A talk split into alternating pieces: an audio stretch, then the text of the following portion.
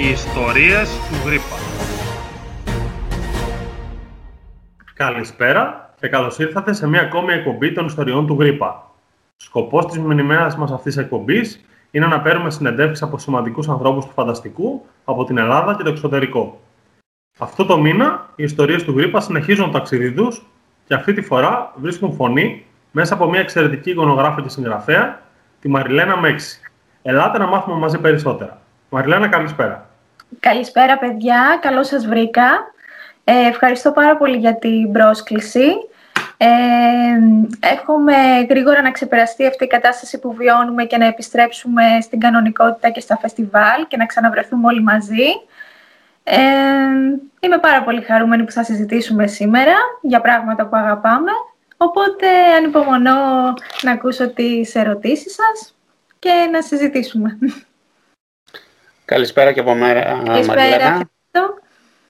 Λοιπόν, ας περάσουμε στις ερωτήσεις λοιπόν. Ε, από την πρώτη στιγμή που σε γνώρισα εγώ και θεωρώ ότι οποιοδήποτε σε γνωρίζει, γίνεται άμεσα εμφανές το γεγονός ότι λατρεύεις το φανταστικό. Ε, μιλάς συνέχεια γι' αυτό, ζεις γι' αυτό. Ε, δεν είναι κάτι απλό και τετριμένο όπως ένα χόμπι, αλλά μια βαθύτερη εσωτερική ανάγκη. Ποια ήταν η πρώτη σου επαφή με το χώρο; Ε, αρχικά είναι μια βαθύτερη εσωτερική ανάγκη. Η τέχνη για μένα είναι μια βαθύτερη εσωτερική ανάγκη. Ε, νομίζω ότι αυτό ξεκίνησε από πολύ μικρή ηλικία. Οφείλεται στο γεγονός ότι μεγάλωσα σε ένα σπίτι που ήταν κυριολεκτικά μέσα στο δάσος, δίπλα σε μια λίμνη, ε, με μια γιαγιά και έναν παππού που μου έλεγαν από το πρωί στο βράδυ παραμύθια. Ο παππούς μου μάλιστα ήταν ψαράς, μου έλεγε συχνά ιστορίες για γοργόνες. Οπότε όσο μεγάλωνα, ε, όταν άκουγα ιστορίες για υπότες, ξωτικά, γοργόνες, ε, με εγωίτευε αυτό το πράγμα. Ε, οπότε για μένα είναι τρόπο ζωής, δεν, δεν ξέρω πώς να το, να το εξηγήσω αυτό το πράγμα. Έτσι μεγάλωσα, βασικά. Λίγο παραμυθένια, λίγο νεραϊδένια. Ε, σε ζηλεύω προσωπικά γιατί εγώ δεν είχα τέτοιες εμπειρίες. Αλλά εντάξει, σίγουρα είναι ένας πολύ ωραίος τρόπος να έχεις έναν παππού και μια γιαγιά που να ξέρουν τις παραδόσεις του τόπου και να τις μοιράζονται. Ακριβώς, ακριβώς. Έτσι είναι. Ε, λοιπόν, έχεις ε, σπουδάσει εφαρμοσμένες τέχνες και εδώ και καιρό ε, ασχολείσαι επαγγελματικά με την εικονογράφηση. Τι ήταν όμως ναι. αυτό μέσα σου που σε έκανε να θέλεις να το ξεκινήσεις, που σε όθησε να πεις Θέλω να γίνω εικονογράφος. Ε, ζωγράφιζα από πάρα πολύ μικρή. Μάλιστα, 8 ετών είχα γράψει και εικονογραφήσει την πρώτη μου ιστορία φαντασίας. Ε, θυμάμαι κιόλας πώς λεγόταν, την πριγκίπισσα του κάμπου, κάπως έτσι. Αστείο βέβαια, αλλά... Ε, και όπως είπα, ζωγράφιζα από μικρή. Ε, ήθελα να δώσω για καλών τεχνών αλλά μία επίσκεψη που έκανα στον Άκτο σε ηλικία 18 χρονών για να δω μία ε, έκθεση των αποφύτων, ε, με εγωίδευσαν οι εφαρμοσμένες τέχνες, οπότε θεώρησα καλύτερα να ακολουθήσω γραφιστική, ε, που είναι ένα επάγγελμα του μέλλοντος, ε, έτσι ώστε να, να μπορώ να ασχοληθώ και με την, με την εικονογράφηση μετά και να ζωγραφίζω, που είναι επίσης κάτι που αγαπάω πάρα πολύ. Ναι, τα συνδυάσω και τα δύο, αν με καταλαβαίνετε. Ε, ε, οπότε το 2014 νομίζω, το 2014 λέω, το 2004 στους ήταν και Ολυμπιακοί Αγώνες, εγώ ξεκίνησα να σπουδάζω στον Άκτο, γραφιστική, και αποφύτησα το 2007, αν θυμάμαι καλά. Έχουν περάσει και κάποια χρόνια. Ε, από τότε δούλευα σε διάφορες διαφημιστικές εταιρείες τον πρώτο καιρό. Βασικά δούλευα όσο ήμουν ήδη στη σχολή, στο τελευταίο έτος. Ήμουν τυχερής σε αυτό. Ε, θυμάμαι όταν αποφύτησα δούλεψα δίπλα στο Μάριο το Θεολόγη που είναι εξαιρετικό στη δουλειά του ε, και έμαθε πάρα πολλά διπλά σε αυτόν ε, γιατί συνεργαζόμασταν και με μεγάλες διαφημιστικές. Ε, μετά ε, γνώρισα τον Νίκο Δελιγκάρη, ο οποίος μου γνώρισε τον κόσμο του CGI και του CG Art μάλλον, δηλαδή του, το digital painting, για να το πω πιο... Ε, για να γίνει κατανοητό. Και το αγάπησα αυτό το πράγμα και έκτοτε ασχολούμαι μόνο με αυτό. Ε, δουλεύω ως ελεύθερος επαγγελματίας πλέον. Συνεργάζομαι με συγγραφείς, ε, με, με εταιρείες που κάνουν games, με εκδοτικούς, ε, κυρίως με εξωτερικό. Και με Ελλάδα λιγότερες συνεργασίες.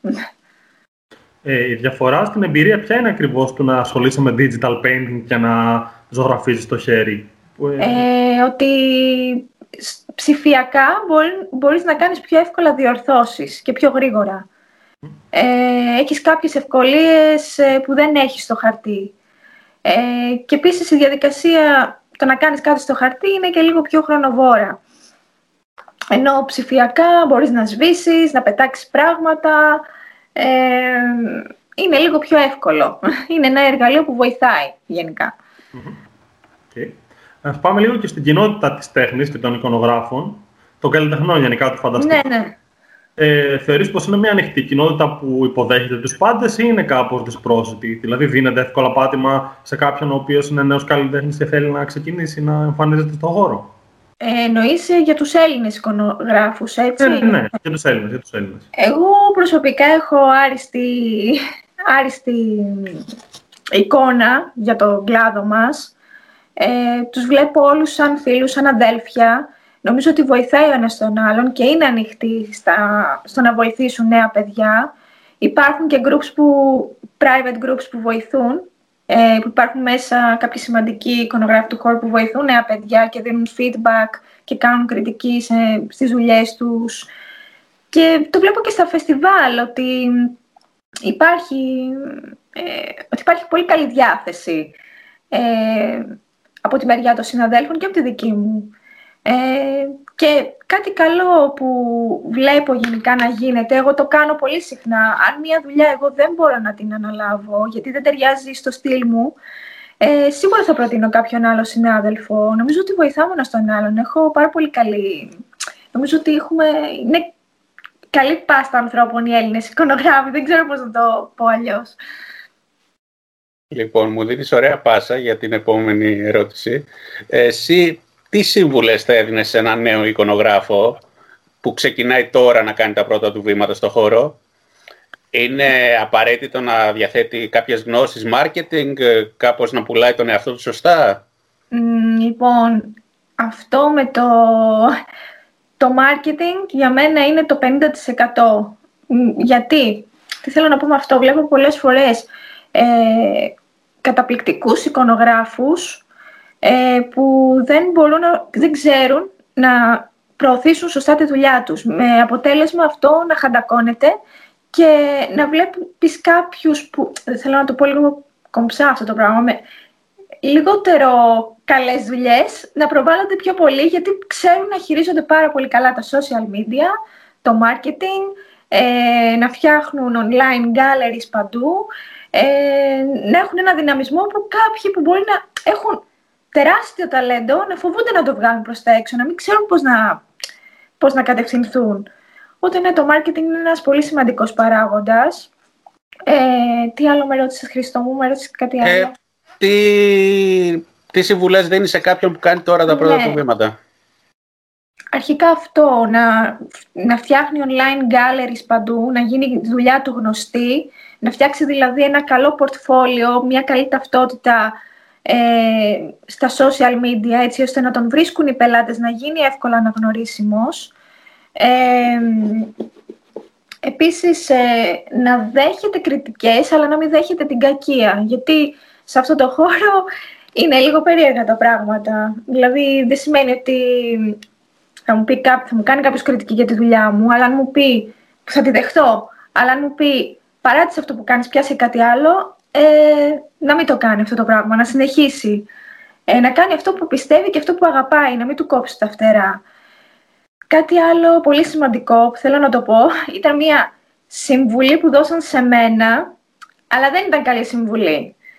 Μου είχε πει, δεν θέλω να πω το όνομα, ένας καθηγητής μου από τη σχολή, όταν βγεις έξω, να δέχεσαι να κάνεις δουλειές δωρεάν. Αυτό, παιδιά, θα έλεγα στα παιδιά, στα νέα παιδιά να μην το κάνετε. Γιατί αν το κάνετε μία, δύο, τρεις, τέσσερις, μετά και χαλούν την αγορά με αυτό το πράγμα και θα, θα, το βρίσκουν, θα τους βρίσκουν ε, την εύκολη λύση να το κάνουν συνέχεια αυτό. Με αποτέλεσμα, σας το λέω εγώ από την δική μου εμπειρία, πέρασαν αρκετά χρόνια που έκανα δουλειές δωρεάν και στο τέλος λέω: Κάνω όλα εξυπηρετήσεις και στο τέλος δεν έχω, δεν έχω βγάλει καθόλου χρήματα από όλο αυτό. Τι κάνω πλέον, πού πάω, γιατί, γιατί συνεχίζω να το κάνω, δεν είναι σωστό. Οπότε να μην δέχονται να κάνουν δουλειές δωρεάν. Ε, όσο είναι εύκολο. Τώρα, δεν, τώρα ανάλογα στην περίπτωση, έτσι. Δεν, δεν θέλω να είμαι και 100% απόλυτης σε αυτό που λέω. Μπορεί να είναι κάποιο... Μπορεί να είναι κάποιος ε, διαγωνισμός που κάνει μια τεράστια εταιρεία και μπορεί το παιδί αυτό να θέλει να συμμετέχει γιατί θα πάρει αναγνώριση από αυτό. Καταλαβαίνετε τι θέλω να πω. Καλά, προφανώς πρέπει να κάνει ναι. κάποιες επιλογές, ναι. Ναι, αυτό. Ε, σε καταλαβαίνω πάντως αυτό που λες σχετικά με το εθελοντικό, γιατί και εγώ έχω ασχοληθεί αρκετά με εθελοντισμό και κάποια στιγμή ένιωσα προσωπικά ότι ωραία όλα αυτά που κάνω, μου δίνουν εμπειρίες, ναι. αλλά πρέπει να βγάλω και κάτι από αυτό. Δεν γίνεται να κάνω τζάμπα συνέχεια. Σίγουρα. Έτσι είναι, έτσι είναι. Τώρα που συζητούσαμε, να σου πω, μου δημιουργήθηκε και μια άλλη απορία. Ναι, ναι. Ε, ε, συγκρίνω λίγο με την, το χώρο με το χώρο των συγγραφέων και βλέπω ναι. πολλές φορές ότι οι συγγραφείς μπορούν να δουλέψουν μαζί για να βγάλουν ένα αποτέλεσμα. Ναι. Οι εικονογράφοι μπορούν να συνεργαστούν μεταξύ τους ή είναι πιο μοναχικός ο δρόμος του εικονογράφου σε σχέση με αυτόν του συγγραφέα. Προσφέρεται η συνεργασία με άλλους ανθρώπους του χώρου ή όχι; Εγώ προσωπικά θα απαντήσω για μένα, εγώ δεν μπορώ να το κάνω στην εικονογράφηση. Γιατί, πώς να το περιγράψω, είναι μοναχικός ο δρόμος. Δηλαδή μπορεί να δω κάτι και να μου έρθει έμπνευση από κάτι που είδα ή άκουσα και να θέλω εκείνη την ώρα να το βγάλω στο χαρτί και δεν θα είναι το ίδιο αν συνεργαστώ με κάποιον άλλον. Αυτό θα έχει κάτι άλλο στο μυαλό του και στο τέλος θα βγει ένα άλλο πράγμα και δεν θα έχει βγει μέσα από την ψυχή μου αυτό το πράγμα. δεν ξέρω αν με καταλαβαίνετε. Ε, ναι. ε, βλέπω όμως άλλους συναδέλφους που συνεργάζονται μεταξύ τους για ανθολογίες, για κόμιξ κτλ. Αλλά και πάλι βλέπω ότι δεν, δεν εισβάλλει ο ένας στο σχέδιο του άλλου. Δηλαδή μπορεί να υπάρχει ένα συγκεκριμένο θέμα, ο καθένας θα το αποδώσει, αν γίνει μια ομαδική ανθολογία εικονογράφησης, ε, ο καθέ... ε, με ένα θέμα τη φύση, για παράδειγμα. Ναι. Ο κάθε εικονογράφος θα δείτε ότι θα αποδώσει με το δικό του τρόπο το πώς φαντάζεται τη φύση ε, νομίζω όταν εισβάλλει ένα στο σχέδιο του άλλου είναι δύσκολο λίγο, λίγο, η συνεργασία. Εγώ τουλάχιστον δεν μπορώ να συνεργαστώ έτσι εύκολα. Κακό μπορεί να είναι αυτό που λέω, αλλά δεν, δεν μου βγαίνει. Ε, τώρα, όσον αφορά τους ξένους καλλιτέχνες, υπάρχουν πολλοί αναγνωρισμένοι γενικά και ανάμεσα σε αυτούς πολλοί σχετίζονται με τον Tolkien. Ε, ναι. Ξεχωρίζεις κάποιον ανάμεσά τους. Ξέρουμε τον Dead Nasmith, τον Alan Lee, κάποιους καινούριους όπως τον ε, Jay Johnstone ε, ή τον, τον, με τον Alan Lee, θυμάμαι καλά, είχατε πάρει και συνέντευξη μέσα του Willow Wisp, αν δεν κάνω λάθος. ναι, και είχαμε καλέσει και τον John House στο AthensCon. Ε, σε συνεργασία με το AthensCon και το Willow Wisp ήρθε στην Ελλάδα, το 2017 νομίζω ήταν. Νομίζω ότι ο John Howe είναι ο αγαπημένος μου. Δεν ξέρω αν οφείλει το γεγονός επειδή τον γνώρισα και από κοντά αλλά μου βγάζει ένα συνέστημα παραπάνω στις ζωγραφιές του από ότι όλοι άλλοι. Όχι ότι όλοι οι υπόλοιποι δεν είναι εξαιρετικοί, δεν το συζητώ, αλλά είναι ο αγαπημένος μου προσωπικά. Ε, και είναι πολύ ταπεινός, πολύ ευαίσθητος άνθρωπος, τον γνώρισα. Γνώρισα και τη γυναίκα του, η οποία και, επίσης και αυτή ζωγραφίζει. Ε, και είναι αυτό, είναι ότι είναι τόσο μεγάλος και είναι τόσο ταπεινός και δίνει έμπνευση σε όλους. Είτε, είναι, είτε είσαι εικονογράφος, είτε είσαι συγγραφέας, ε, με τέτοιες προσωπικότητες ε, εμπνέεσαι. Ε, θεωρείς ότι κάνει πιο... Ποιο είναι το δυνατό του σημείο κατά τη γνώμη σου, είναι τα πρόσωπα, είναι το τοπίο, γενικότερα ποια είναι τα... Δουλεύει πάρα πολύ με λάδι και μολύβι. Ε, από ό,τι μας είχε πει και στη συνέντευξη του τότε, ε, στο σεμινάριο που έδωσε τότε στο Athens Con, όχι συχαίνεται, δεν του αρέσει πολύ που τα νέα παιδιά ασχολούνται με την ψηφιακή ζωγραφική. Τα, τα αφήνει να τα, να τα ξεκινούν όλα με το χέρι, να ξεκινούν την πρακτική με το χέρι. Ε, ε, ποιο είναι το δυνατό το σημείο. Νομίζω τα τοπία ε, βάζει πολύ λεπτομέρεια ε, με, το, με το μελάνι και, τη, και το λάδι, αυτή την τεχνική που μας εξηγούσε τέλος πάντων. Νομίζω τα τοπία. Νομίζω οι περισσότεροι εικονογράφοι του Tolkien ε, στο τοπίο επικεντρώνονται και είναι, είναι έτσι ο, και ο κόσμος του Tolkien θεωρώ που είναι όλο το, τα, τα, το σκηνικό, κατάλαβες τι εννοώ, όχι τόσο το πρόσωπο. Για μένα η Κουκάνοβα είναι αυτή που είναι πολύ καλή στους χαρακτήρες, αλλά... Ναι, συμφωνώ, μπράβο, απλά δεν θυμόμουν το όνομα. Ναι. είναι λίγο δύσκολο. Ναι, συμφωνώ, συμφωνώ. Λοιπόν, ας περάσουμε σε μια ερώτηση που η αλήθεια είναι δεν μου αρέσει να την κάνω, αλλά κάθε φορά πρέπει να την κάνω. Ε, υπάρχουν, ε, κατά τη γνώμη σου, Έλληνες καλλιτέχνες που μπορούν να ανταγωνιστούν την παραγωγή και την ποιότητα του εξωτερικού; Ε, στην εικονογράφηση εννοείς στη συγγραφή. Ναι, στην εικονογράφηση. Ναι. ναι, και συμβαίνει, όχι συμβαίνει, ε, πολλοί Έλληνες εικονογράφοι δουλεύουν μόνο με εξωτερικό και τους ζητούν συνεχώς για δουλειά μόνο έξω. Ε, έχουν στήσει ένα δυνατό πορτφόλιο και δουλεύουν με μεγάλες εταιρείες έξω. Ε, εντάξει, δεν θα μιλήσω μόνο για τον σύζυγό μου που δουλεύει μόνο για το εξωτερικό, αλλά είναι πάρα πολλοί Έλληνες. Ε, ο Νίκος ο Κούτσης, ο Μάνος Λαγουβάρδος, ο Γιάννης Ρουμπούλιας, ο, ε, ο Μάνθος Λάπας που δουλεύει μόνο με εξωτερικό και πολλοί άλλοι που είναι εξίσου δυνατοί ε, και με τους, ε, με τους ανθρώπους που έχουν μεγαλώσει και έχουν, ε, είναι εξίσου δυνατοί στο σχέδιο τέλος πάντων και στην εμπειρία με ανθρώπους που έχουν μεγαλώσει στο εξωτερικό και έχουν σπουδάσει ενδεχομένως σε πολύ καλύτερες σχολές από ό,τι σπουδάσαμε εμείς εδώ. Και δεν το λέω αυτό με την, ε, με την κακή έννοια, αλλά τώρα αν βλέπεις κάποιον που έχει σπουδάσει στο Vancouver σε σχολή αποκλειστικά για production και εικονογράφησης και έχει γίγαντες ε, ε, καθηγητές που έχουν δουλέψει για ταινίες μεγάλες και ε, μεγάλες παραγωγές που βλέπουμε τέλος πάντων στο Hollywood ε, δεν είναι το ίδιο με κάποιον που έχει προσπαθήσει να σπουδάσει εδώ ε, και καταλαβαίνετε τώρα, περισσότεροι έχουν σπουδάσει γραφιστική ή κόμιξ. Δεν, έχουν, δεν είχαν την τύχη να σπουδάσουν σε μια τέτοια σχολή που προσφέρει όλα τα υπόλοιπα. Δεν ξέρω αν τα είπα σωστά, παιδιά. Μια χαρά τα λες, μια χαρά. Ναι. Ε, θεωρείς ότι είναι πιο δύσκολο για έναν Έλληνα καλλιτέχνη να φτάσει τους ε, αντίστοιχους του εξωτερικού, οι οποίοι, όπως είπες, έχουν σπουδάσει σε πολύ συγκεκριμένα... Ναι, χρειάζεται απλά να... Χρειάζεται απλά να... Η, η εξάσκηση είναι που κάνει τη διαφορά. Αν εξασκείτε συνέχεια, ε, ενημερώνετε συνέχεια, έχει και αυτό το κομμάτι που σας είπα, που λέγαμε στην αρχή με το marketing, ξέρει να προωθεί τη δουλειά του, φτιάξει ένα δυνατό πορτφόλιο έξω, ένα δυνατό προφίλ, ε, μπορεί να, να ανταγωνιστεί. Αυτό δεν με ρώτησες γιατί ξέχασα ότι... Ακριβώς, ε, ακριβώς. Ναι, ναι, μπορεί να, το μπορεί να το καταφέρει. Τίποτα δεν είναι απίθανο. Απλά θεωρώ ότι είναι λίγο πιο δύσκολο με τις βάσεις που έχουμε εδώ στην Ελλάδα και με τη μη στήριξη που δεν υπάρχει και όλα, τα άλλα, όλα αυτά τα παιδιά προσπαθούν μόνοι τους και τους αξίζει ένα μπράβο παραπάνω, γιατί δεν μεγάλωσαν έτσι όπως θα μεγάλωνε ένα παιδί στην Καλιφόρνια, στο Vancouver που λέω εγώ, γιατί εκεί υπάρχει μια μεγάλη σχολή που ξέρω τέλος πάντων και το αναφέρω συνέχεια. Αυτό. Αυτό ακριβώς ρώτησα, αυτό ακριβώς. Ναι. Λοιπόν, να περάσουμε σε ένα μεγάλο κομμάτι της ζωής σου, το Willow Wisp. Ναι. Ε, τον Φεβρουάριο του 2017 λοιπόν δημιούργησες ε, ένα ελληνικό πόρταλ για το φανταστικό, το ναι. Willow Wisp.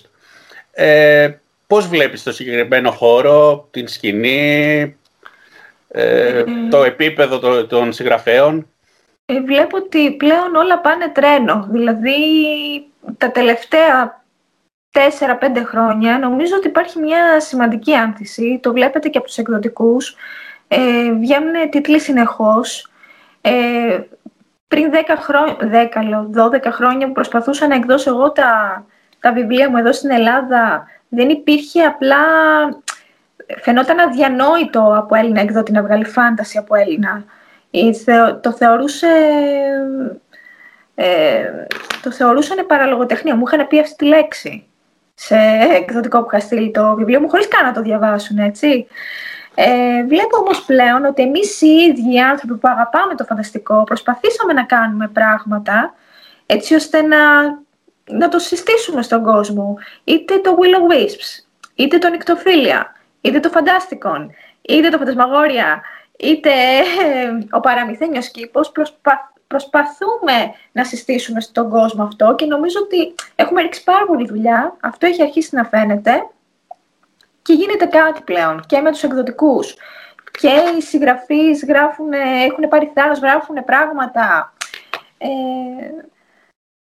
ε, νομίζω ότι πάει πάρα πολύ καλά μέχρι στιγμής και ελπίζω να συνεχίσει να πάει ακόμα καλύτερα.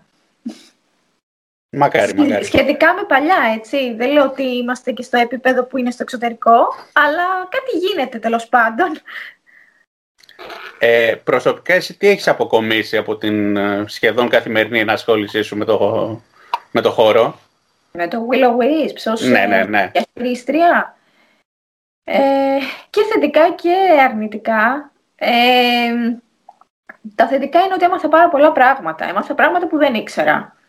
Ε, όπως ε, πράγματα πάνω στην αρθογραφία, ας πούμε. Και μια έρευνα που γίνεται για να βγει ένα άρθρο που από πίσω υπάρχει πάρα πολύ μεγάλος σκόπος. Όλο το production μπορεί να εμφανιστεί σε εσάς στη feed σας, στο facebook ένα άρθρο και σε αυτό το άρθρο μέσα να έχει πέσει πάρα πολύ μεγάλη δουλειά και από τον αρθογράφο που το γράφει και από, εγώ που κάθω, και από μένα που καθόμουν να τα στείλω μετά να βρίσκω εικόνες, από τα παιδιά που κάνανε την επιμέλεια. Ε, μου έδειξε λίγο πώς δουλεύει αυτό το πράγμα. Ε, εντάξει, μπορώ να πω ότι και μου δίδαξε πολλά και έμαθα πολλά από αυτό, αλλά και με κούρασε και όλα όλη η διαδικασία. Ειδικά όταν έχω να διαχειριστώ τόσους πολλούς ε, αρθογράφους που το κάνουν και θελοντικά, βασικό. Ε, δεν μπορείς λίγο να το... Το έκανα μισή χρόνια, τέσσερα. Κάποια στιγμή λίγο κουράστηκα. Έχω ρίξει, έχω ρίξει λίγο τα ρολά στο Willow Wisps. Έχουν αναλάβει τα παιδιά. Αλλά είναι μια πολύ κουραστική διαδικασία. Οπότε και με εύσηρε και μου έμαθε πολλά. Το ήθελα να σε ρωτήσω βασικά κιόλας στον ποια ήταν η λειτουργία και ο τρόπος οργάνωσης του Willow Wisp. Δηλαδή, η ζωή του αρχισυντάκτη ήταν πολύπλοκη, είχε πολλή δουλειά.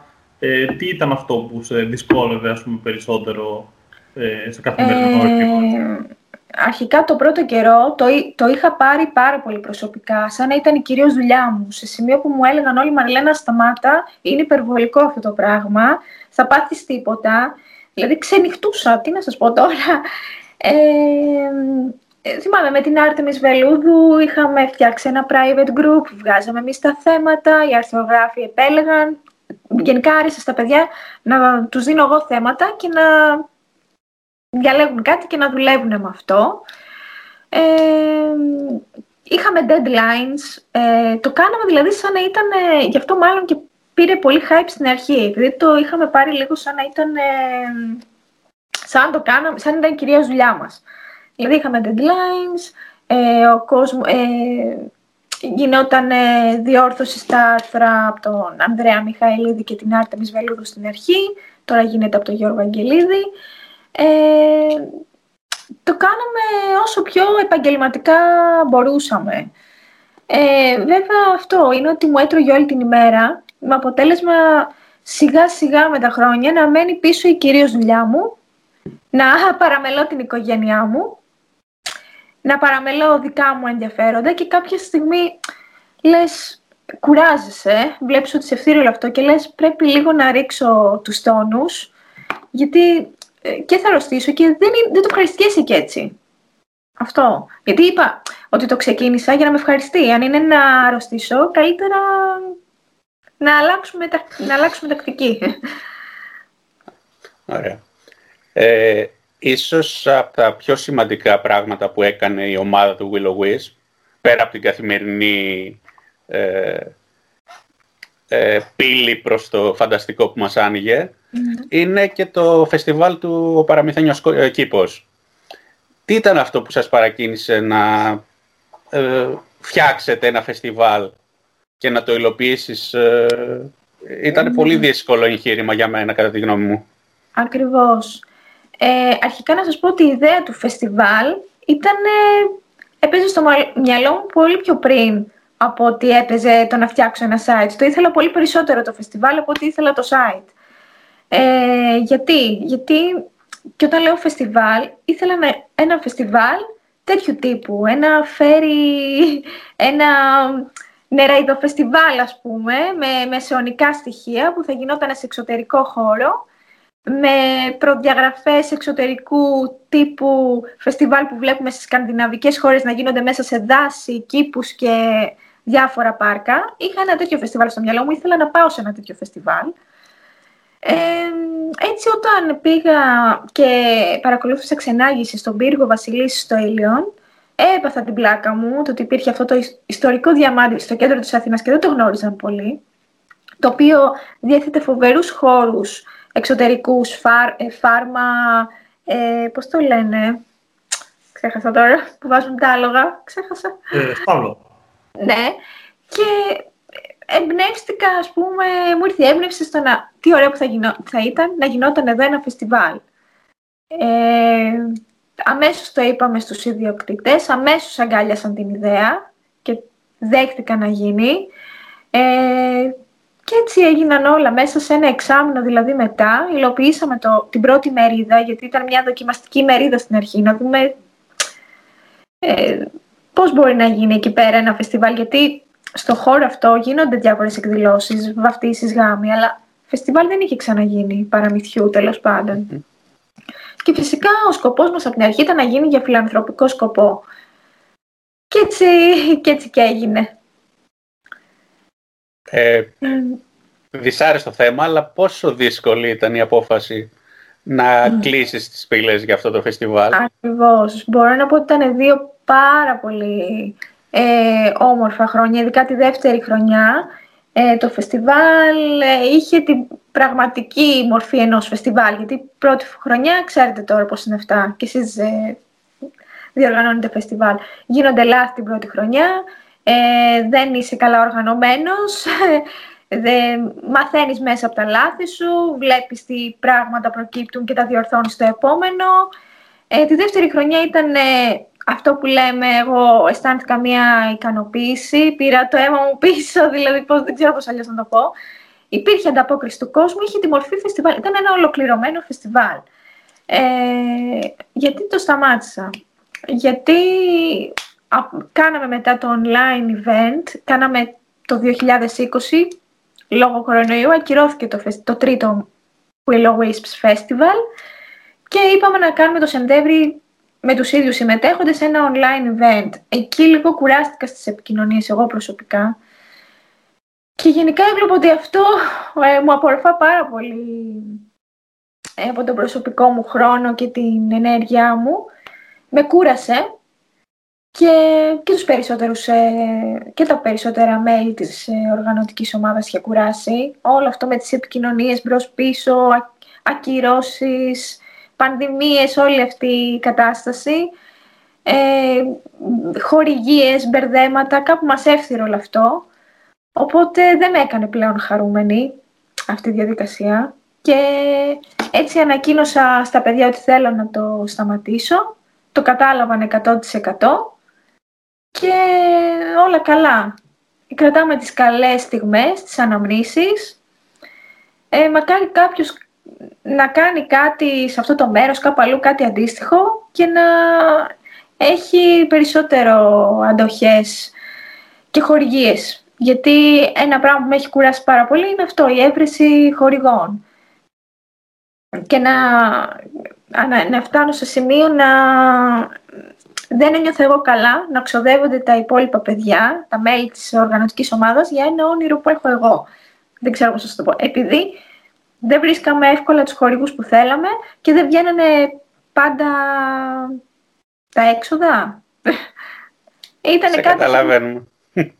Οπότε αισθανόμουν και τύψεις για τα παιδιά και κουράστηκα προσωπικά εγώ γιατί μου απορροφούσε όλη την ενέργεια.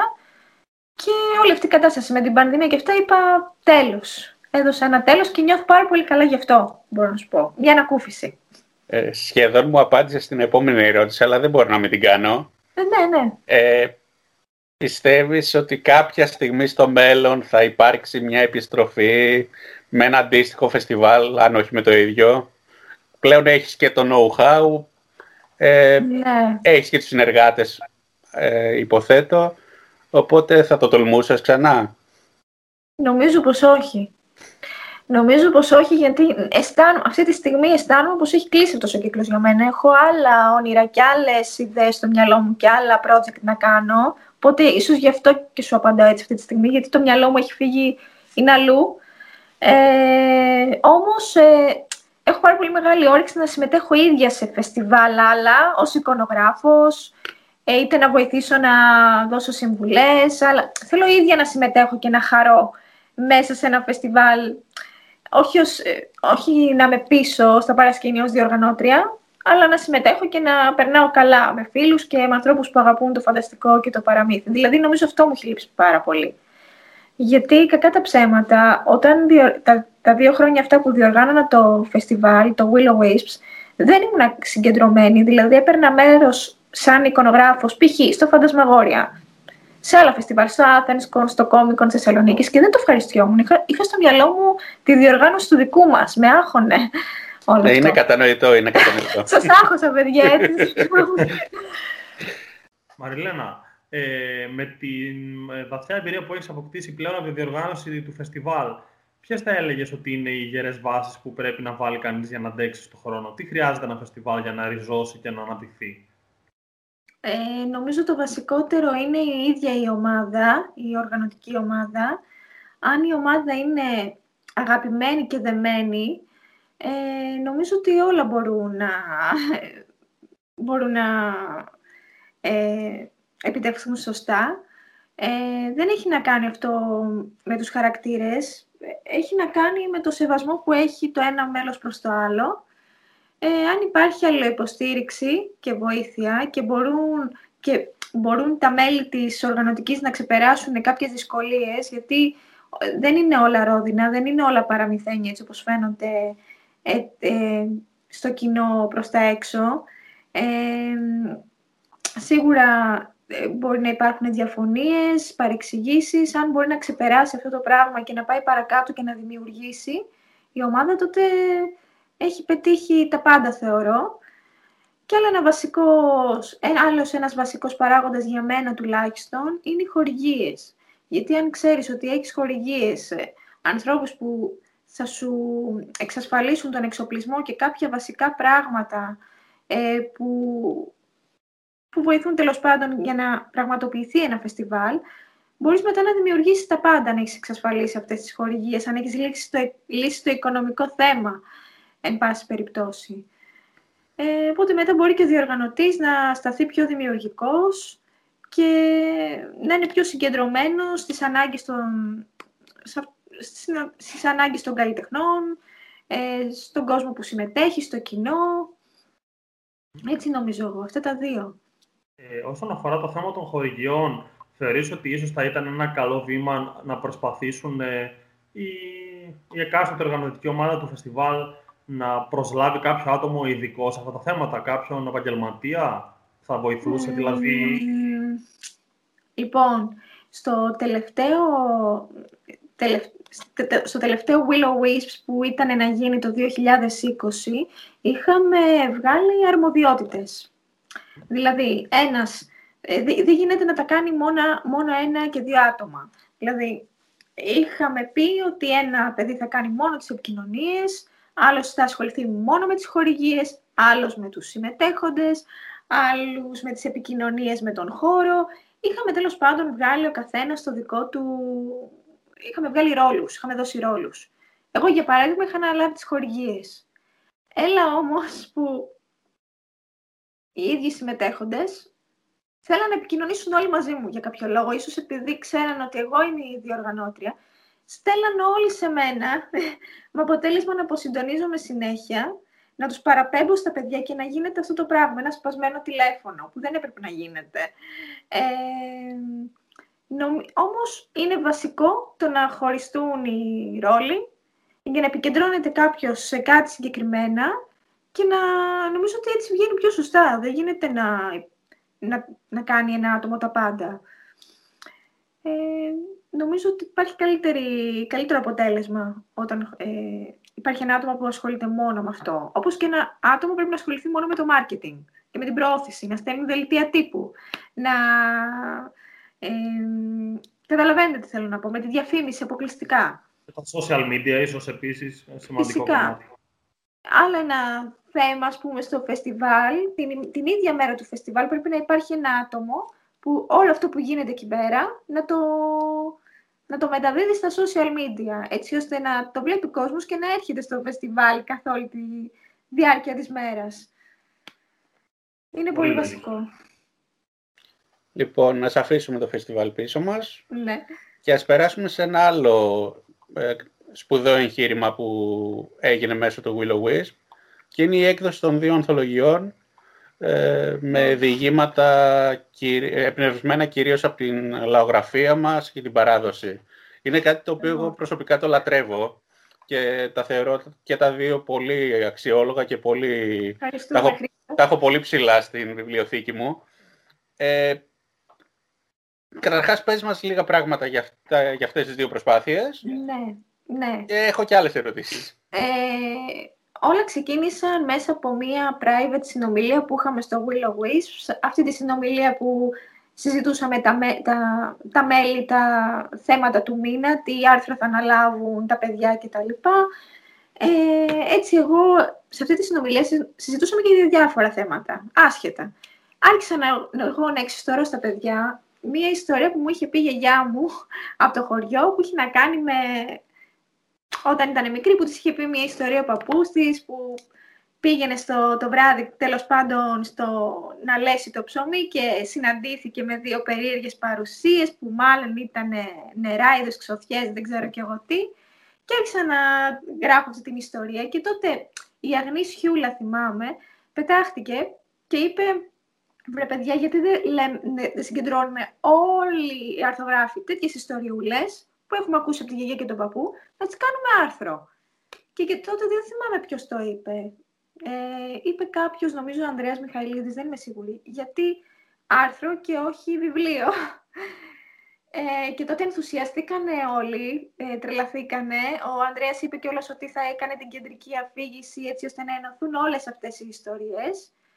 Δηλαδή όλα έγιναν πάρα πολύ γρήγορα γιατί ενθουσιάστηκαν πάρα πολύ. Όλοι είχαν μια ιστορία από τη γιαγιά και τον παππού. Το ερώτημα ήταν μετά που θα βρούμε εκδοτικό οίκο να το εκδώσει όλο αυτό. Εν πάση περιπτώσει, για να μην, για να μην τα απολογώ, οι εκδόσεις πηγή αγκάλιασαν αμέσως την προσπάθεια. Εδώ έχω και το πρώτο βιβλίο ιστορίας της Γηγιας Σιτιάς. Δεν ξέρω αν το μπορείτε να το δείτε. Ε, εκδόσεις πηγή. Το εξώφυλλο το έχει κάνει ο Νίκος Δελιγκάρης και συμμετέχουν η Άρτεμις Βελούδου, η Αγγέλα Γαβρίλη, η Ειρήνη Μανολάκου, ο Ανδρέας Μιχαηλίδης, Αγνής Χιούλα, Γιώργος Μαρούδης, Ελίζα Πολιτσοπούλου, Παναγιώτα Τσιμπαλίδη, Βίβιαν Φόρτη και Γιώργος Χατζικυριάκος. Και εγώ. Η πρώτη ανθολογία μας βγήκε το 2017, το Σεπτέμβριο, αν θυμάμαι καλά. Και γενικά το βιβλίο πήγε και πηγαίνει πάρα πολύ καλά. Ε, από ό,τι ξέρω, ο κόσμος το έχει αγαπήσει. Ε, και αργότερα, ένα χρόνο μετά, ε, βγάλαμε το, τη δεύτερη ανθολογία μας, που ήταν ιστορίες εμπνευσμένες από το χειμώνα. Δηλαδή, η κεντρική μας ιδέα, πάλι υπάρχει μια η κεντρική αφήγηση του Ανδρέα Μιχαηλίδη, δεύτερη ανθολογία του χειμώνα ψήφιρη. Πάλι υπάρχει μια κεντρική αφήγηση που έχει γράψει ο Ανδρέας Μιχαηλίδης και, και όλες οι υπόλοιπες ιστορίες πάλι έχουν ενωθεί. Ε, και είναι ιστορίες του χειμώνα, έτσι όπως φανταζόμασταν εμείς, έτσι όπως θα θέλαμε μάλλον εμείς να ακούσουμε μια χειμωνιάτικη ιστορία δίπλα στο τζάκι. Είτε είναι χριστουγεννιάτικη, είτε είναι Halloween, είτε είναι είτε είναι κάτι άλλο, κάτι που μας παραπέμπει σε χειμώνα. Με αυτό το σκεπτικό δουλέψαμε σε αυτή την ανθολογία. Ε, και να, να αναφέρω και εδώ τους ε, ε, συγγραφείς, αν δεν σας τρώω χρόνο. είναι ο Γιώργος Αγγελίδης, ο Ανδρέας Αντωνίου, η Μέρη Βούλγαρη, η Ειρήνη Μανολάκου, ε, ο Ανδρέας Μιχαηλίδης που έχει κάνει και την αφήγηση, Ραλούς Σκουλούδη, Γιώργος Χατζικυριάκος, Γιώργος Χατζής και την επιμέλεια την έχει κάνει η Άρτεμις Βελούδου. Δεν συμμετείχε σε αυτή την ανθολογία δυστυχώς γιατί δεν είχε προλάβει ε, να γράψει ιστορία, αλλά συμμετείχε ως επιμελήτρια και το εξώφυλλο του Νίκου Δελγκάρη, εκδόσεις πηγή. Εμένα προσωπικά είναι το αγαπημένο μου αυτό από τις δύο ανθολογίες. Ε, δεν ξέρω. Εγώ, εγώ διαφωνώ, αλλά δεν έχει σημασία. Μ' Όχι, και τα δύο εννοείται ότι αγαπάω τη Εννοείται. Για κάποιο λόγο έχω αγαπήσει πάρα πολύ το γίγαντα αυτό το, του Ανδρέα, το χαρακτήρα. Δεν μπορώ να σας κάνω spoiler. Για κάποιο λόγο το έχω αγαπήσει λίγο παραπάνω. Εγώ προσωπικά. Ε, από την αρχή της συνέντευξης ε, καταλάβαμε το ρόλο που έπαιξαν τα παραμύθια της γιαγιάς σε σένα. Ε, τι πιστεύεις ότι προσφέρουν στην διαπαιδαγώγηση των παιδιών; Ε, νομίζω είχες κάνει και ένα σχετικό σεμινάριο. Ε, ναι, ε, έχω τελειώσει, έκανα, ένα, έκανα μαθήματα μαζί με την Ανθή Θάνου, την ε, γνωστή παραμυθού. Τελείωσα δηλαδή ένα σεμινάριο αφήγησης μαζί της στο Λαογραφικό Μουσείο Θεσσαλονίκης. Σε έναν εκπληκτικό χώρο κάναμε μάθημα δεν το συζητώ, ήταν σε ένα νεοκλασικό απίστευτο. Ε, θεωρώ ότι τα παραμύθια της γιαγιάς και του παππού είναι η αρχή όλων, είναι το παν. Είναι η αρχή για να πάρεις έμπνευση από όλο αυτό.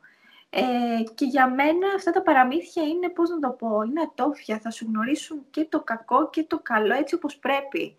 Ε, διαφωνώ κάθετα που βλέπω και περισσότεροι παραμυθάδες ε, θεωρώ, που βλέπω πολλούς, ε, αρκετοί γονείς παίρνουν στα χέρια τους ένα παραμύθι και όταν φτάνουν να ε, αφηγηθούν ή να διαβάσουν κάτι στο παιδί που το θεωρούν σε εισαγωγικά κακό, ε, το κόβουν. Διαφωνώ κάθετα με αυτό. Το παιδί πρέπει να ξέρει και τη σκοτεινή πλευρά και την, και την καλή έτσι όπως πρέπει. Δεν πρέπει να πειράζουν τα παραμύθια. Ε, δεν ξέρω, ξέφυγα πολύ από αυτό που με ρωτήσατε. Όχι, όχι, ε, αυτό ακριβώς, αυτό ακριβώς. Θεωρώ ότι είναι η αρχή όλων ε, τα παραμύθια αυτά. Και όλοι έχουμε ακούσει κάποιο παραμύθι από κάποιον όταν είμαστε μικρά παιδιά. Είτε είναι η γιαγιά, είτε είναι παππούς, είτε είναι κάποιος άλλος. Όλοι έχουμε ακούσει και έχουμε εγωιτευτεί και έχουμε εμπνευστεί και έχουμε φτιάξει εικόνες. Και μας έχει οδηγήσει αυτό και σε άλλα πράγματα που θέλουμε να κάνουμε. Ε, δεν ξέρω αν τα είπα σωστά, παιδιά. Εννοείται, εννοείται. Εμένα μου, φαίνεται, μου κάνει πολύ εντύπωση πώς δεν έχεις ασχοληθεί με την λογογραφία περισσότερο σαν επιστήμη. Δηλαδή, από την αγάπη που δείχνεις να έχεις, θα μπορούσες να, έχεις, να το έχεις ψάξει και περισσότερο, ίσως. Δεν ξέρω αν σε ελκύει. Με τη λογογραφία, με τη ναι. λογογραφία εννοείς. Ε, γενικά, δεν θέλω να προδώσω, αλλά έχουμε πολλά, όχι, όχι σαν Willow Wisps, αλλά με πολλούς συγγραφείς ε, Έλληνες έχω συζητήσει για να κάνουμε να συνεργαστούμε για να κάνουμε κάτι, κάποια έρευνα ολοκληρωμένη και εγώ να κάνω εικονογράφηση πάνω σε αυτό. Ε, οπότε θα ασχοληθώ στο μέλλον σε αυτό, γιατί το αγαπώ πάρα πολύ. Ε, ένα από τα αγαπημένα μου βιβλία είναι και οι παραδόσει του, του Νικόλαου Πολίτη, το βιβλίο Ένας τόμος, δεν ξέρω αν το γνωρίζετε, που έχει συγκεντρωμένες όλες τις ιστορίες από πολλά χωριά της Ελλάδος, από διάφορες μαρτυρίες. Ε, δεν θέλω να προδώσω project, αλλά έχω, έχω σκεφτεί μαζί με κάποιο άλλο του να κάνουμε κάτι αντίστοιχο που να σχετίζεται με αυτό. Σαν μελέτη. Ανυπομονούμε. Θα περιλαμβάνει και η εικονογράφηση. Ε, είναι πάρα πολύ ενδιαφέρον αυτό. Θα το περιμένουμε, ναι. Μακάρι να γίνει κάποτε. Το δεχόμαστε. Ε, από όσα έχουμε συζητήσει και έχουμε δει μέχρι τώρα, ε, ζεις γενικότερα μια πολύ γεμάτη ζωή. Είσαι εικονογράφος, συγγραφέας, αρχισυντάκτρια, διοργανώτρια φεστιβάλ, σύζυγος και μητέρα. Ε, Επίσης, είσαι πολύ ενεργή στα social media. Πώς βρίσκεις γενικά τόσο χρόνο για να τα καταφέρνεις όλα μαζί, Πώς είναι μια τυπική μέρα της Μαριλένας, μια καθημερινή ημέρα. Λοιπόν, πλέον δεν βρίσκω, γιατί το υπερφόρτωσα και κουράστηκα και τον τελευταίο χρόνο κατέβασα ρολά, γιατί λέω φτάνει. Φτάνει, δεν πάει άλλο, τι να πρωτοκάνω. Ε, οπότε πλέον έριξα ρολά, γι' αυτό έληξα και το φεστιβάλ, γι' αυτό πέσαν και τα ρολά στο Willow Wisps. Έχω επικεντρωθεί μόνο στην εικονογράφηση και στα δικά μου project πλέον και στην οικογένειά μου εννοείται. Ε, και πλέον, ε, για παράδειγμα, παλιά, πριν δύο χρόνια, ξυπνούσα το πρωί ε, ε, και έκανα τα πάντα. Έτρεχα για το παιδί, έφτιαχνα άρθρα στο Willow Wisps, απαντούσα σε email και κάθε μέρα είχα πονοκέφαλο. Ε, δηλαδή, όλα αυτά μαζί δεν είναι και ό,τι καλύτερο. Δεν είμαι βέβαια και ένα άτομο που μπορώ να μείνω, να κάτσω και στα αυγά μου, να μην κάνω τίποτα. Δεν μπορώ να κρατηθώ. Θέλω κάτι να κάνω συνέχεια. μου σκάνει δεν συνέχεια δημιουργικές. Αλλά νομίζω ότι όταν κάνεις πάρα πολλά μαζί, δεν βοηθάει αυτό το πράγμα. Στην υγεία μας πάνω απ' όλα. Πρέπει λίγο να ρίχνουμε τους τόνους. Οπότε τώρα πλέον προτεραιότητά μου είναι η οικογένεια και τα δικά μου τα project αυτή την περίοδο. Μέχρι και από τα social προσπαθώ λίγο να αποστασιοποιηθώ, γιατί τώρα με την καραντίνα λίγο παραήμασταν ε, προσκολλημένοι πάνω σε μια οθόνη και λίγο αυτό άρχισε να με κουράζει πάρα πολύ προσωπικά. Έχω ρίξει και εκεί τους τόνους, δηλαδή θα κάνω κάποια ανάρτηση που θα φορά τη δουλειά μου ή καμιά ζωγραφιά μου, άντε και καναστείο έτσι για να το ελαφρύνω καμιά φορά αυτό. Ε, ποια όμως από όλες αυτές τις σχολείε θα έλεγες ότι ήταν πιο κουραστική, ποια σου έβαλε περισσότερο φόρτο, ποια, ποια και, και ποια είναι αυτή βασικά που σε κέρδισε και περισσότερο. Πέρα, βάλτε τα λίγο σε μια σειρά έτσι, για να τα ναι. πούμε καλύτερα. Το φεστιβάλ μου ήταν αυτή που μου απορρόφησε όλη την ενέργεια, που, δεν, που με ξεζούμισε, δεν ξέρω πώς αλλιώς θα το πω. Και αυτή που με χαλαρώνει και αισθάνομαι ότι είμαι ο εαυτός μου και αυτό θέλω να κάνω είναι η εικονογράφηση, να ζωγραφίζω. Είναι, είμαι απολύτως εγώ, δεν έχω κανέναν πάνω από το κεφάλι μου, ε, τίποτα να απολαγηθώ, τίποτα... Είναι αυτό, είναι η Μαριλένα. Είναι η αλήθεια μου, οπότε αυτό νομίζω το που με έχει κερδίσει και αυτό θέλω να κάνω. Ωραία, ωραία.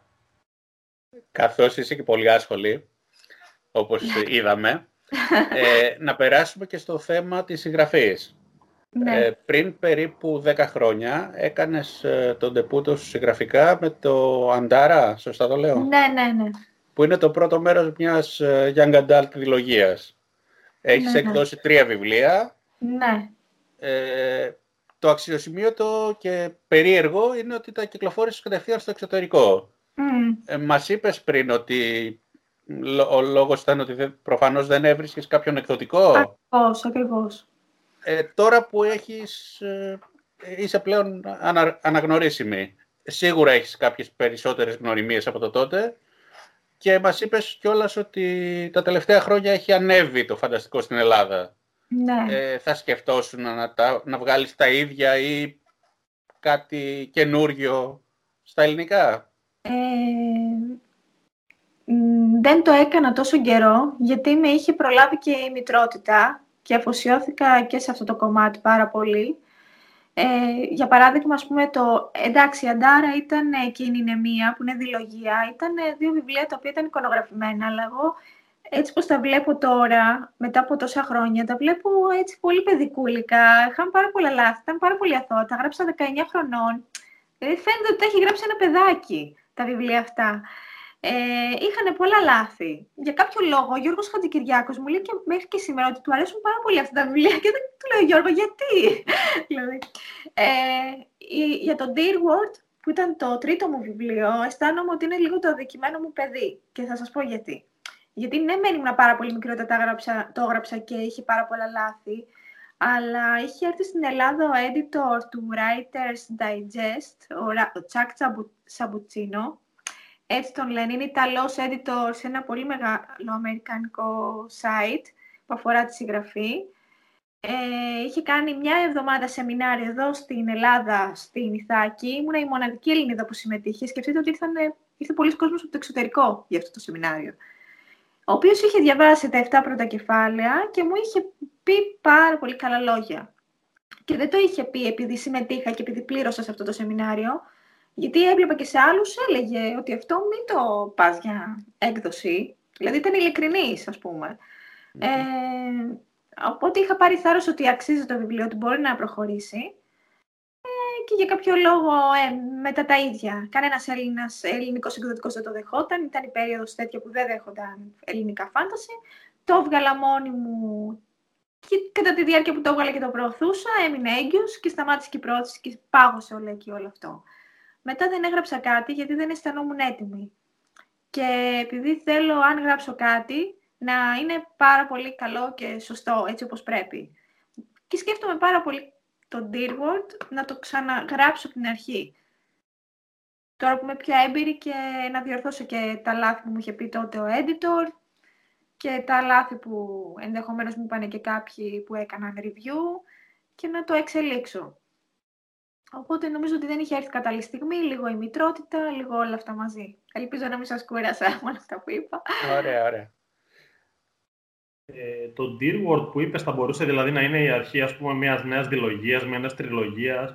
Το σκέφτεσαι κάπως έτσι ή απλά να το ξανακάνεις. Ναι, μπορεί να γίνει τριλογία. Έχει πάρα πολύ υλικό και ψωμί αν θέλετε στο να, στο να βγει έχει πάρα πολύ ζουμί μέσα. Είχα φτιάξει έναν κόσμο που έχει πάρα πολλά να δώσει. Ε, απλά πρέπει να κάτσω να τα γράψω αυτά, όλα αυτά. Και να θέλω να γίνει σωστά, δεν θέλω να γίνει βιαστική δουλειά. Το, να βρω χρόνο να το κάνω και αυτό. Μιλάμε πάλι στην αγγλική γλώσσα ή στην ελληνική; Δεν ξέρω τι, τι πρέπει να γίνει για αυτό το βιβλίο. Δεν είμαι σίγουρη πλέον.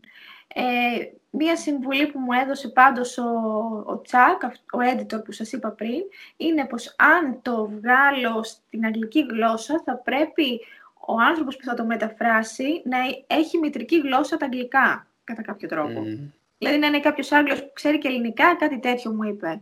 Διότι το παιδί που είχε κάνει τη μετάφραση στο Dear Word ήταν βέβαια πολύ καλός, αλλά κάποια πράγματα είχαν χαθεί τελείως ε, κάποιες προτάσεις μου, κάποιες φράσεις μου mm είχαν ας πούμε λίγο χαντακωθεί. Δεν, δεν ήταν το ίδιο πλούσιο όπως και στην ελληνική γλώσσα. Οπότε πρέπει ο, ο μεταφραστής να είναι Άγγλος. Αυτό, να βρω κάποιον πολύ καλό μεταφραστή. Ε, ε, πάντως, τόση ώρα γενικά συζητάμε για το φανταστικό στην Ελλάδα. Ποιο θεωρείς ότι είναι το μέλλον του; Ε, έχεις ξεχωρίσει κάποια άτομα στην εγχώρια σκηνή, κάποιους ταλαντούχους συγγραφείς που θεωρείς ότι αν ήταν στο εξωτερικό θα είχαν μεγάλη αναγνώριση. Ε, τι, τι βλέπεις για το μέλλον γενικότερα; Ναι, έχω ξεχωρίσει κάποιους ε, συγγραφείς. Κάποιοι είναι φίλοι μου, κάποιοι όχι. Δεν ε, κοιτάω αυτό το πράγμα, κοιτάω ότι διαβάζω. Θα πω τον Λευτέρη τον Κεραμίδα. Ε, θεωρώ ότι είναι ένας άνθρωπος που μπορεί να ανταγωνιστεί εύκολα και να βάλει κάτω, αν θέλετε, συγγραφείς μεγάλους του εξωτερικού. Είναι φοβερός για μένα. Ε, θα πω μετά τον Γιώργο Χατζικυριάκο, όχι επειδή είμαστε φίλοι, αλλά ειλικρινά θα σας το πω αυτό. Η Νοέλα, το βιβλίο αυτό το χριστουγεννιάτικο που έχει φτιάξει, το τραγούδι του χρόνου, ε, είναι κάτι το οποίο για μένα είναι το αγαπημένο μου ελληνικό φάνταση, που θεωρώ ότι δεν έχει να ζηλέψει τίποτα από διάφορα τέτοιου τύπου children book του εξωτερικού. Για μένα, ναι, θα, θεωρώ ότι έπρεπε αυτά τα βιβλία να έχουν βγει έξω και να έχουν πάει πάρα πολύ καλά. Αυτοί οι δύο συγγραφείς, τέλος πάντων. Αυτοί μου ήρθαν στο μυαλό αυτή τη στιγμή. Σίγουρα υπάρχουν κι άλλοι. Αυτούς ξεχωρίζω εγώ, μου έρχονται σαν δύο πρώτα ονόματα. Ποιες θεωρείς ότι είναι οι βασικές ε, διαφορές ανάμεσα στην ελληνική σκηνή και στις διάφορες σκηνές στο εξωτερικό, όπως είναι η Αμερικάνικη Φερρυπίν; Το θέμα της συγγραφής. Ναι, ναι, συγγραφικά ποιες ε, διαφορές ναι, έχουμε. Τεράστιες διαφορές, γιατί εγώ όταν προσπαθούσα να εκδώσω τα βιβλία μου έξω και ως εικονογράφος θα σας μιλήσω τώρα, που έψαχνα τζέντι και είχα agency στην Αγγλία, ε, η, όλο το, όλη η διαδικασία είναι τελείως διαφορετική.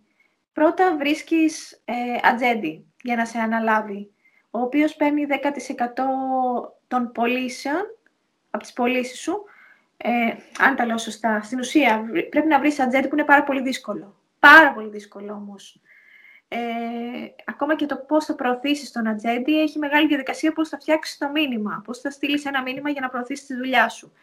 Αν σε βρει ένας ατζέντης, πρέπει μετά ο ατζέντης να σου βρει editor σε κάποιο μεγάλο εκδοτικό και ο editor να το πουλήσει στον εκδοτικό. Τι γίνεται, ε, αμέσως με το που το πουλήσει ο editor στο, στον εκδοτικό το βιβλίο σου, παίρνεις ε, μία επιταγή. Σου λέω εγώ τώρα ότι παίζει στο εξωτερικό σε πολύ μεγάλους εκδοτικούς, τι είχα διαβάσει εγώ. Παίρνεις μία επιταγή 10.000 ευρώ για τις, ε, για τις πρώτες πωλήσεις, εκ των οποίων παίρνει το 10 με 15% ατζέντης και ένα, το μεγαλύτερο και ένα ποσοστό ο, ο εκδοτικός με τον editor. Και ένα πολύ μεγαλύτερο ποσοστό εσύ. Δηλαδή στην Ελλάδα παίζουν κάτι 4%, κάτι 5% με το ζόρι. Εκεί μπορεί να πάρεις και, το, και 20% και 30%. Γενικά είναι επαγγελματίες κάτι τέτοια. Δίνουν ε, προκαταβολές. Ε, δεν παίζουν με αυτά. Βγάζουν 10.000 αντίτυπα με τη μία. Είσαι στα μεγαλύτερα βιβλιοπολία. Άμα βρεις καλό εκδοτικό, έτσι γίνεται.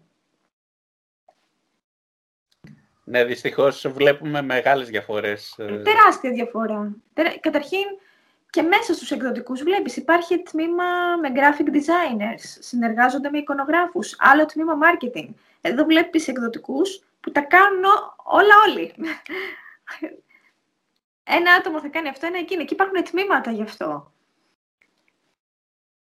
Μεγάλες διαφορές. Νομίζω είμαστε γαλαξίες πίσω σε αυτό το κομμάτι. Ε, ας περάσουμε και στη μουσική. Καθώς από όσο ξέρω είσαι οπαδός της metal σκηνής και έχεις μια ιδιαίτερη αγάπη στους Nightwish.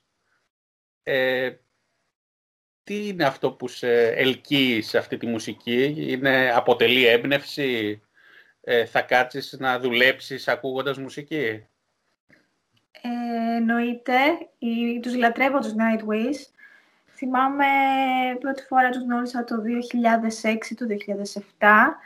Ε, σε ένα φόρουμ είχε βάλει μια κοπέλα ένα τραγούδι τους, το άκουσα και έπαθα σοκ από τότε. Δηλαδή ερωτεύτηκα καριέρα ε, και από τότε ό,τι ζωγραφίζω, ό,τι κάνω, ό,τι γράφω, έχει σχέση με κάποιο τραγούδι τους. Είναι τεράστια πηγή έμπνευσης για μένα. Ε, και μέχρι και σήμερα, ας πούμε, πόσα χρόνια έχουν περάσει, θα κάτσω να ζωγραφίσω, θα κάτσω να γράψω και θα παίζει Nightwish σε χαμηλά δίπλα.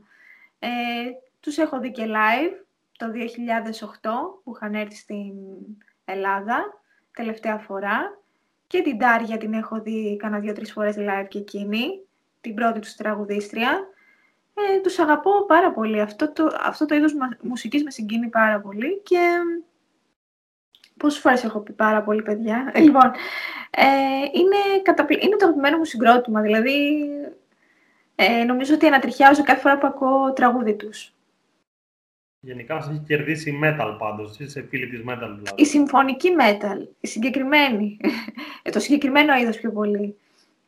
Γιατί και τα, τα άλλα ακούσματά μου είναι πάλι εκεί. Μ' αρέσουν οι Within Temptation, η Epica. είναι γύρω από αυτό το στυλ όλα τα συγκρότηματα που αγαπώ.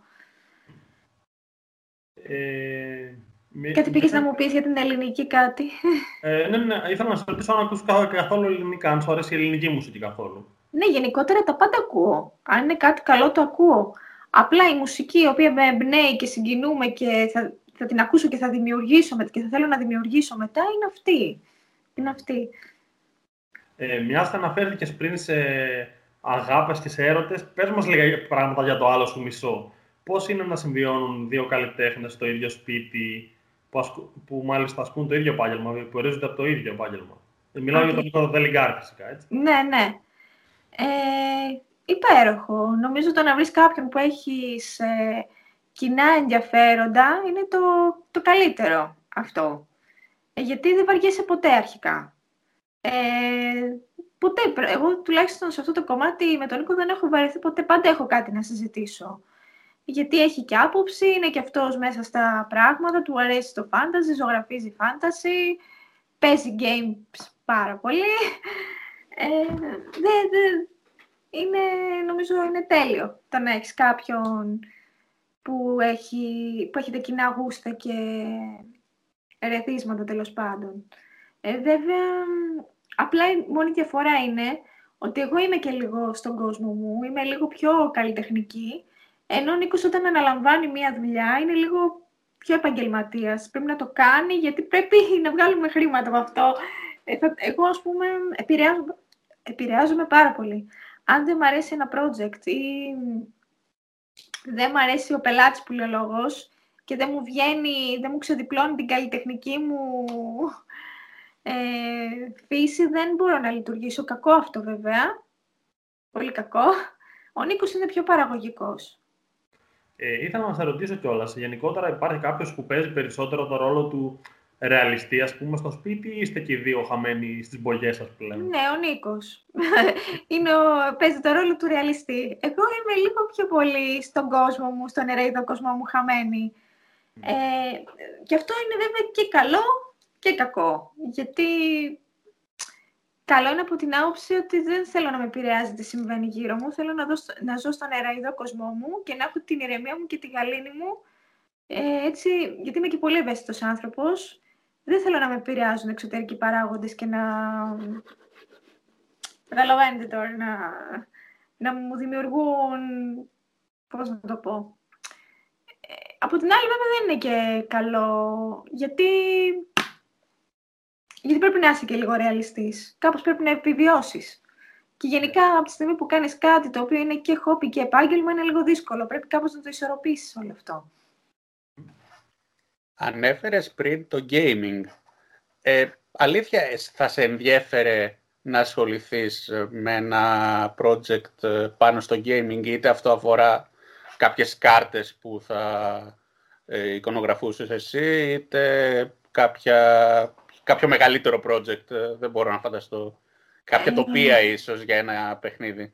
Ναι, έχω κάνει ήδη, έχω κάνει ήδη, γιατί συνεργαζόμουν για ένα διάστημα με τη Fantasy Flight Games, αν τη γνωρίζετε.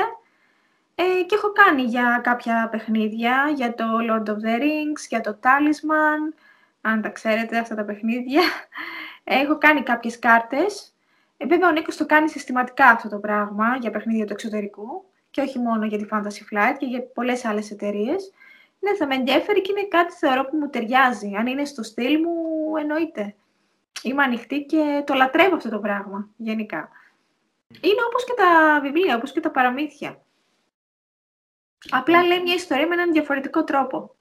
Ομολογώ δεν το ήξερα και είναι πολύ ενδιαφέρον που έχεις ασχοληθεί. Ναι, ναι. Ε, Μαριλένα, για να μην σε κουράσουμε όμως, μια τελευταία ερώτηση από εμάς. Ναι, βέβαια. Ε, ε, υπάρχει κάποιο όνειρο ή κάποια επιθυμία που δεν έχεις πραγματοποιήσει ακόμα; Πώς σκέφτεσαι τον αυτό σου σε 5 ή σε 10 χρόνια από σήμερα; Λοιπόν, θα ακουστεί, θα ακουστεί ακραίο, αλλά θα μου πείτε και ποιος δεν έχει κάνει αυτό το όνειρο. Θα ήθελα κάποια στιγμή Εντάξει, θα ακουστεί ακραίο, το ξαναλέω, αλλά αυτό είναι το όνειρό μου. Θα ήθελα κάποιο βιβλίο μου να γίνει ταινία. Ε, ή να δω τους χαρακτήρες μου να ζωντανεύουν κατά κάποιο τρόπο, που τους έχω εικονογραφήσει, έχω γράψει. Ε, νομίζω ότι αυτό είναι το όνειρό μου, αυτό θα ήθελα. Δεν ξέρω αν θα γίνει κάποτε, αλλά το εύχομαι, με κάποιον τρόπο, τέλος πάντων. Η αρχή έγινε με το Lord of the Rings και τον Tolkien, φαντάζομαι. Έτσι. Τότε ξεκίνησαν να φουντώνει και το φανταστικό, άλλωστε, το τελευταίο ναι, ναι, ναι, εννοείται, εννοείται. Και βλέπετε τώρα, συνέχεια βγαίνουν σειρές και φάνταση ταινίες ε, καθημερινά. Ε, βέβαια, εντάξει, το να φτάσει σε αυτό το σημείο, το να γίνει το βιβλίο σενάριο για ταινία είναι ένα άλλο κεφάλαιο που θα συζητήσουμε μια άλλη φορά. Αλλά τουλάχιστον εμένα αυτό εδώ είναι το όνειρό μου και η μεγάλη μου επιθυμία. Και αυτό ονειρεύομαι. Τώρα, πώς θα ήθελα να είμαι σε 10 χρόνια από τώρα στο επαγγελματικό κομμάτι, σίγουρα θα ήθελα να έχω κάνει κάποια πράγματα παραπάνω, να έχω γράψει τα βιβλία που σας είπα, να έχω βρει κάποιον εκδοτικό έξω. Ε, αυτό. Και τουλάχιστον να υγεία πάνω απ' όλα και να ό,τι κάνουμε να το κάνουμε με αγάπη και χωρίς να μας θύρει και να αισθανόμαστε εμείς καλά με αυτό. Να είμαστε εμείς ευτυχισμένοι. Μαριλένα, σε ευχαριστούμε θερμά για αυτή τη συνέντευξη. Εγώ θα... σας ευχαριστώ για την παρέα.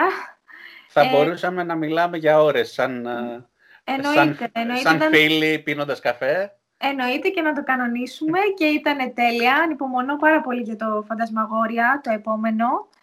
Ε, μακάρι να γίνει. Ε, έχω πάρα πολύ όρεξη να συμμετέχω και να βοηθήσω με όποιον τρόπο. Ε, ελπίζω να πάνε όλα καλά, να ανταμώσουμε όλοι σύντομα και είμαι πολύ αισιόδοξη. Και μου αρέσει και πάρα πολύ η ομάδα σας πλέον. Είναι ένα πολύ δυνατό team που έχει πολλά να δώσει.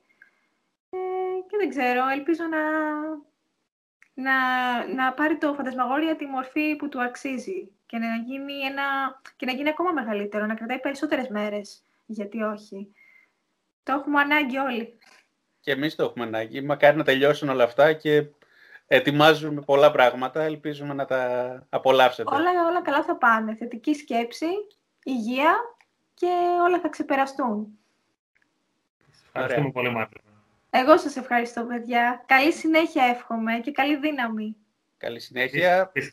Κυρίες και κύριοι, ανανεώνουμε το ραντεβού μας για τον επόμενο μήνα με τον επόμενο καλεσμένο μας. Ως τότε, γεια σας.